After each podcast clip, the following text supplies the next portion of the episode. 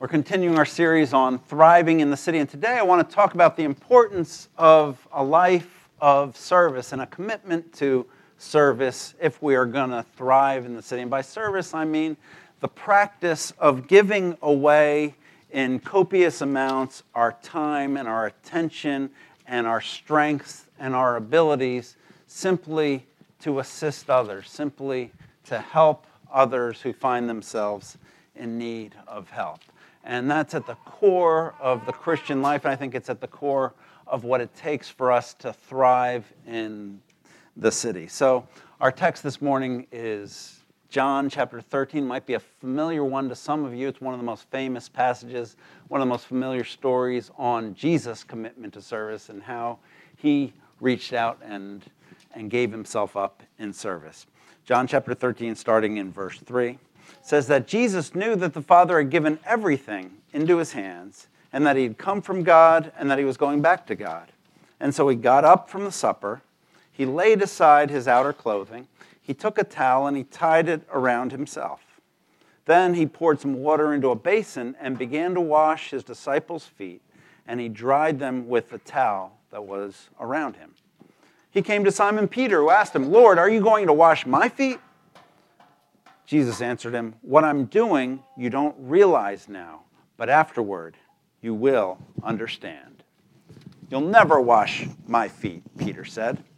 Jesus replied, If I don't wash you, then you have no part with me. Peter said to him, Lord, then not only my feet, but my hands and also my head. One who has been bathed, Jesus told him, doesn't need to wash anything except his feet, and he is clean and you are all clean, but not all of you. For he knew who would betray him. That's why he said, Not all of you are clean. When Jesus had washed their feet and put on his outer clothing, he reclined again and said to them, Do you know what I've done for you? You call me teacher and Lord, and rightly so, for that is what I am. And now that I, your teacher and Lord, have washed your feet, you also ought to wash one another's feet. This is God's word for God's people this morning. I think one of the great things, one of the healthy things about the era we're in, about this generation of, of people, is that people have recognized the value of service, the value of community service, the value of giving our time and our energy away to service when it's needed. In fact, every year I was reading about this billions and billions of volunteer hours are given away by Americans in various places in various ways to help others. One of the, the great leaders of this movement, I think, is the 39th President of the United States, Jimmy Carter. Some of you weren't alive in 1976 when he was elected or, or don't really remember the, uh, the 70s when he, he served, but he's 95 years old today. And since he got out of office in 1980, what he's dedicated himself to is building houses for underprivileged people through Habitat for Humanity. I think he largely put that organization on the map. And today he's 95 and he still goes to work sites and still helps people build houses. In fact, this fall, there was a story he, he fell, he tripped and fell in his home eh, on a Saturday morning, had to go to the hospital and get stitches, and then he he got, got in his bus and went to a work site and showed up with uh, stitches covering one of his eyes. And he said, he told the audience at the event that even though he had had to go to the hospital earlier that day, my number one pr- priority was to come here to Nashville and to build houses. And so old Jimmy Carter at age 95 is still leading the way, as former president, helping build houses for people who are in need of housing. And I think he's, he's really led the way for a generation of people who've discovered the power and the importance of a life of community service and living, living and doing and offering up community service. And I think one of the keys for all of us, if we're going to thrive in the city, is to make service a priority. Because admittedly, as we go through life, you know, life is busy and a lot of you are very ambitious and you're working very hard and there's all kinds of social opportunities and entertainment opportunities and things to take in and things that we have to do and, and we want to get ahead in our careers and all, all we got a lot of things going on but i think a key element of a balanced life a key element of a thriving life for all of God's people is that we learn, we, we bring service and giving ourselves away and make that a part of our commitment as we're living our lives. Because I think when you do that, you discover that service makes you happy in a way that entertainment and achievement and accomplishment and simply socializing can't, because it touches on a different part of your life. And this is something that's universally true. I think atheists and Buddhists and unreligious people and unspiritual people are always surprised when they engage in community service, whether it's just a park cleanup day or helping build a house with Habitat for Humanity or serving in a soup kitchen. They're always surprised at how good it feels, at, at what it does for them, and how inspiring it is to be engaged in, in service on, on those types of occasions. But if you're a follower of Jesus, if you're wondering what following Jesus is all about, it's even more essential because service is at the essence of the Christian life. Because, as this passage shows, Jesus was a king, a master, a lord, a teacher who came as a servant. And servanthood was something that characterized his life, and not just his life, but he says to his disciples, it needs to also characterize your life. So let's look back at this story. John 13 is one of the most famous, well known stories of in the life of Jesus. What had happened, this is the very last days of Jesus. He's gone to have the Last Supper. This is the prelude to the Last Supper. It's only contained here in John, it's not in the other Gospels. He's going to have the Last Supper, the Passover meal with his disciples. And you might recall the Passover is the, the most important meal of the year for for, for the, the people of Israel. It, it's their highest, holiest day. And so, what's happened apparently, we learn from the other Gospels, is some friend of the disciples had donated a room and donated a meal to the disciples. It's as if, as if you, you heard uh, someone important was coming into town. He said, you can, have, you can have dinner at my apartment and I'll even cook, cook the dinner for you. Then I'm going to leave and you guys can just have your, have your time together. So, someone had donated the place, donated the, uh, donated the dinner, and they're all sitting there and they're about ready to eat this meal, the, this, this uh, most sacred meal of the year. And there's only one problem they need to have someone wash their feet. That was the protocol. That's what manners looked like in that day and age, is that is that before you sat down to, a, to a, a, meal like this, part of basic hygiene was you had to have your feet washed. Now, why, why was that? Well, this is why, if you've ever seen pictures of, of how people ate in the ancient Near East, they didn't have dining room tables like we did, where the feet stayed on the floor and, and you sat up at the table. Everybody kind of sat on the floor, you know, and people sort of reclined around. And so, if people didn't wash their feet, imagine 13 men and their nasty feet would just be everywhere. And so, in order to have a decent meal, the protocol was everybody got their feet washed before you sat down to do this. And, and ideally, you'd have a servant, someone who wasn't part of your group, whose job it was to go around and wash your feet. But if you didn't have that, then the, the protocol was whoever was sort of the lowest ranked, the youngest, or the, the least important person in the group would, would volunteer or be told to go around and wash people's feet. Well, among the 12 disciples, they were arguing about who was going to sit in Jesus' right hand and left hand in his glory. They weren't ready to volunteer to be the lowest servant. And so there's kind of this awkward silence like, when are we going to eat? Who's going to take care of this? What are we going to do? And, and they're just kind of waiting, waiting awkwardly there, you know, when, when uh, things aren't quite ready to go and and uh, you know there's, there's there's sort of that unspoken tension of how, how are we going to do this?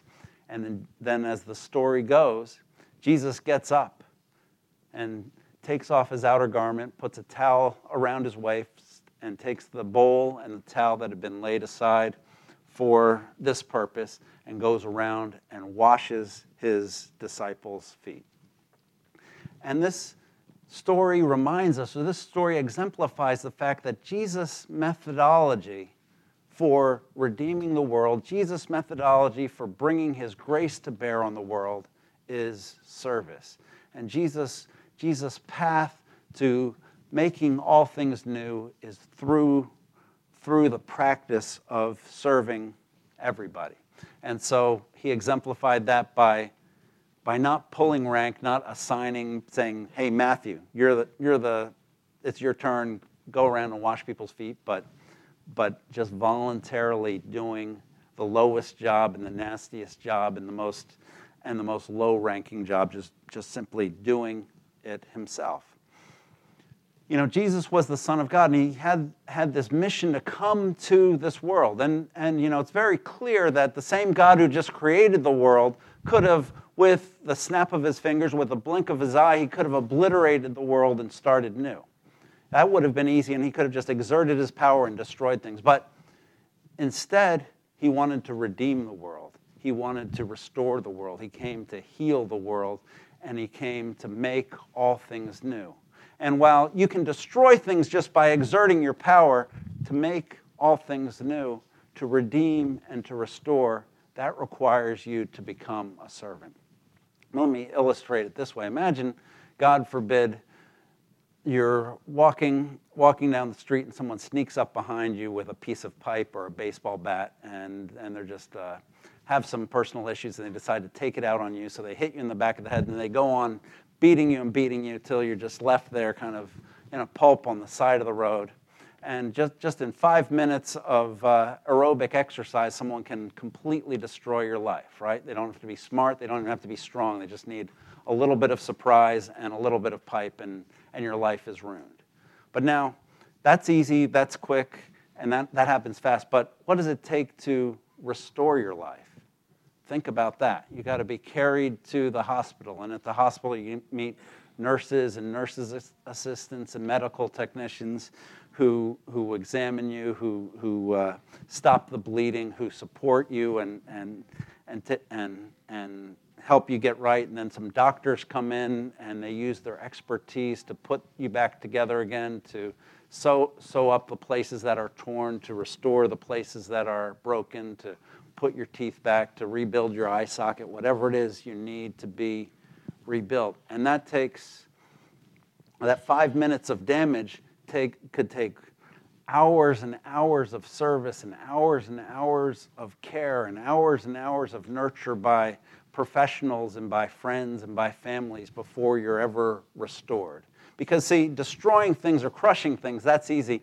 But rebuilding things and restoring things, that only happens if you're willing to serve. Jesus didn't come to crush and destroy, he came to redeem.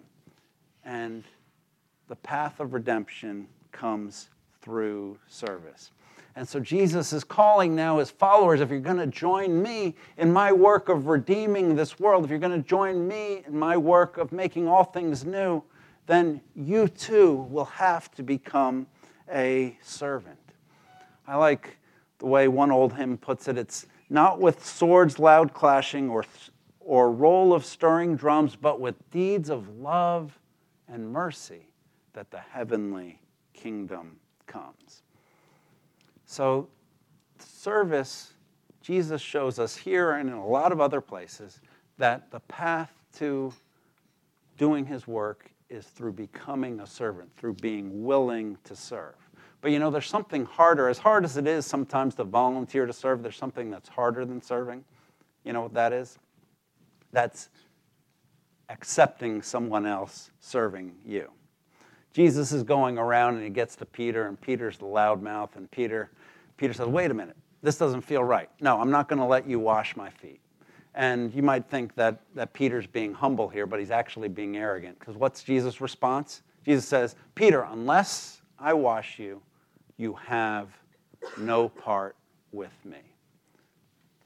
And so Jesus says, unless you're willing to let him serve you, you can't be a part of the work that he's doing in this world.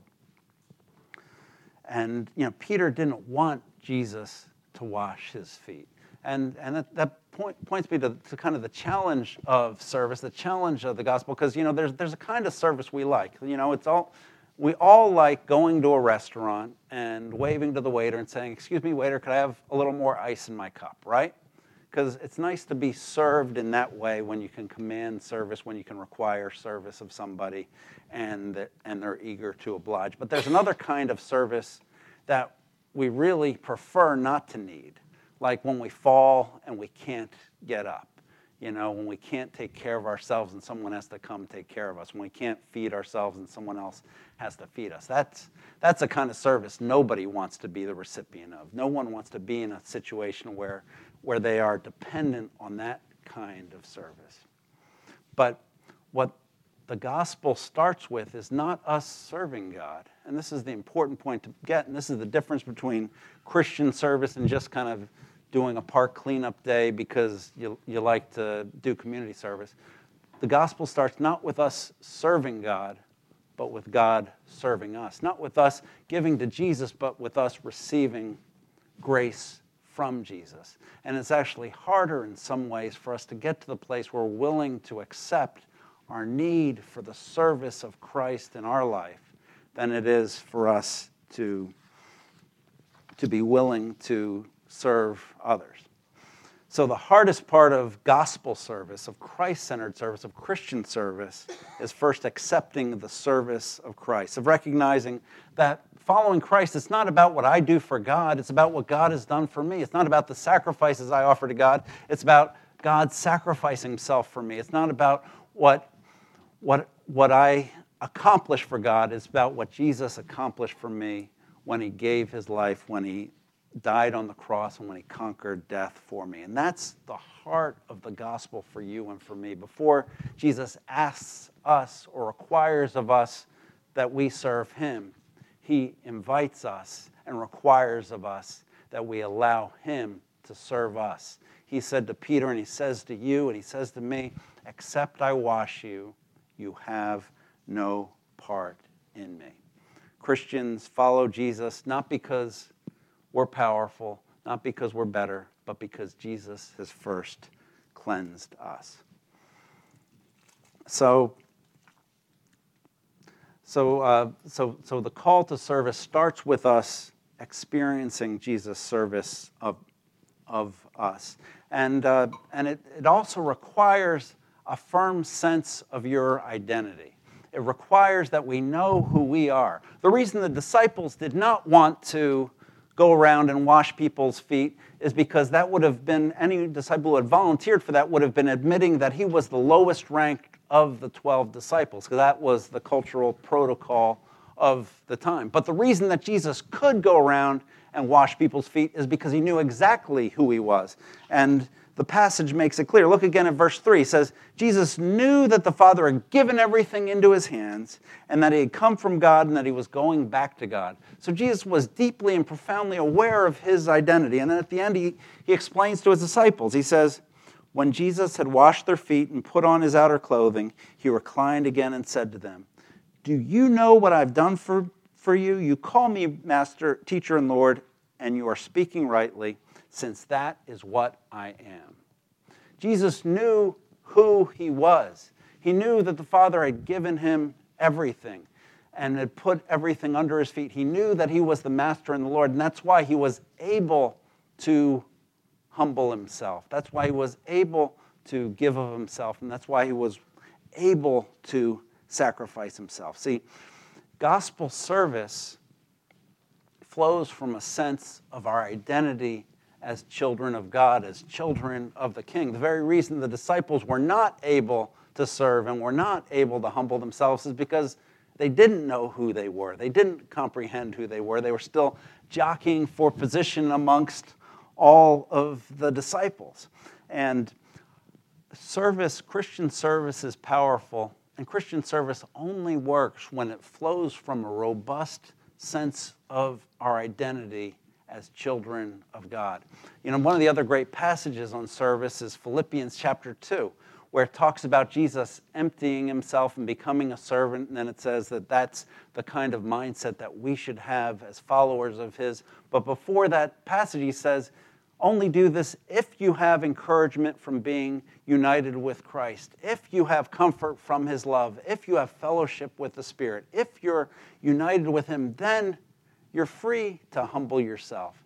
Then it's not demeaning to give of yourself, to give yourself away because you know that the God of the universe gave himself away for you.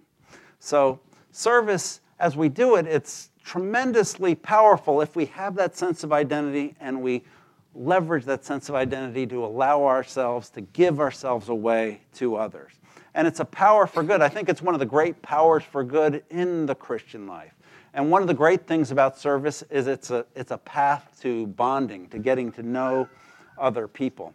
And this is something that's always struck me over the years as I've participated in youth teams and different teams of, of men who've, who've been involved in various projects. Is, is as, as you work together on a team to, to build something, to accomplish some project, and, and to volunteer, how that team gets bonded together and people who maybe never would have gotten to know each other and never really would have connected get connected because they're working together on a service project. And uh, you know the great thing about a new church like ours is it creates lots of opportunities for, for bonding and lots of opportunities to get connected in that way as you work with other people. And so, uh, you know, if you want to get connected, I would just want to invite you to show up here at about 8:45 any Sunday morning and help with the setup team. And like, see Ben here? You can get to know Ben because he'll be here. And, and wouldn't it be great to get to know Ben? So, so. Uh, but, but anyways, any kind of service we do, one of, one of the remarkable things is how it bonds you with other people you're, you're serving with. And the other thing that's surprising is when we give ourselves in service, when we commit ourselves to service, how it bonds us to the people we're serving. How, at, because you know when you serve somebody, it's kind of like an investment you're making in that person or mes- investment you're making in that group. And as you make that investment, you, you, you tend to value more and more those people and value more and more those relationships in, in powerful ways. And I'm, I mean, the biggest example of that to me is, is a mother with a child. You know, the child is taking a chunk out of your life and yet and and you, all you do is give and give and give to that child and yet as you give the more you give the more bonded you feel to that little one because because as we serve it bonds us to the people that we're serving. Now be alert. It doesn't always bond them to us. Sometimes they'll appreciate it sometimes they won't. That's the nature of life and you need, need to understand that. Sometimes sometimes people appreciate what you do for them. Sometimes they simply don't. Sometimes kids appreciate what you do for them, sometimes they don't. But, but you, your heart and your, your mind will be bonded to the people who you find yourself serving. But the f- freedom to serve comes from a strong sense of our identity. Like Jesus said, for him to humble himself and wash his disciples' feet he had to bring to the front of his mind, not the back of his mind, but the front of his mind, that God had put all things under his feet and that he'd come from the Father and that he was going back to the Father. In the same way as our identity as those who've been served by the King of Kings becomes to the front of our mind. And that's the heart of the Christian life. It's somebody to be a, to call Jesus your Savior means that he's become a servant who has washed away all of your sins. Then that frees us to, to reach out and to serve others. And that's Jesus' concluding exhortation here. In verse 14, he says, So if I, your Lord and teacher, have washed your feet, you also ought to watch one another's feet. He says, I've set you an example by doing what is good. And so, to unleash the power of Christ in your life, to unleash the power of Christ through your life, the way to do that is to release your power and instead find ways to give away your time, to give away your strength, to give away your talents, to give away your gifts to bless others. Let's pray. Heavenly Father, I thank you that Jesus came not to flex his power and to destroy us, but to control his power to serve us and to redeem us. I thank you that we can follow a king who became a servant. I pray that as we do that, that his life, his power, and his grace would flow through us in profound ways. Accomplish this, we pray. In Jesus' name, amen.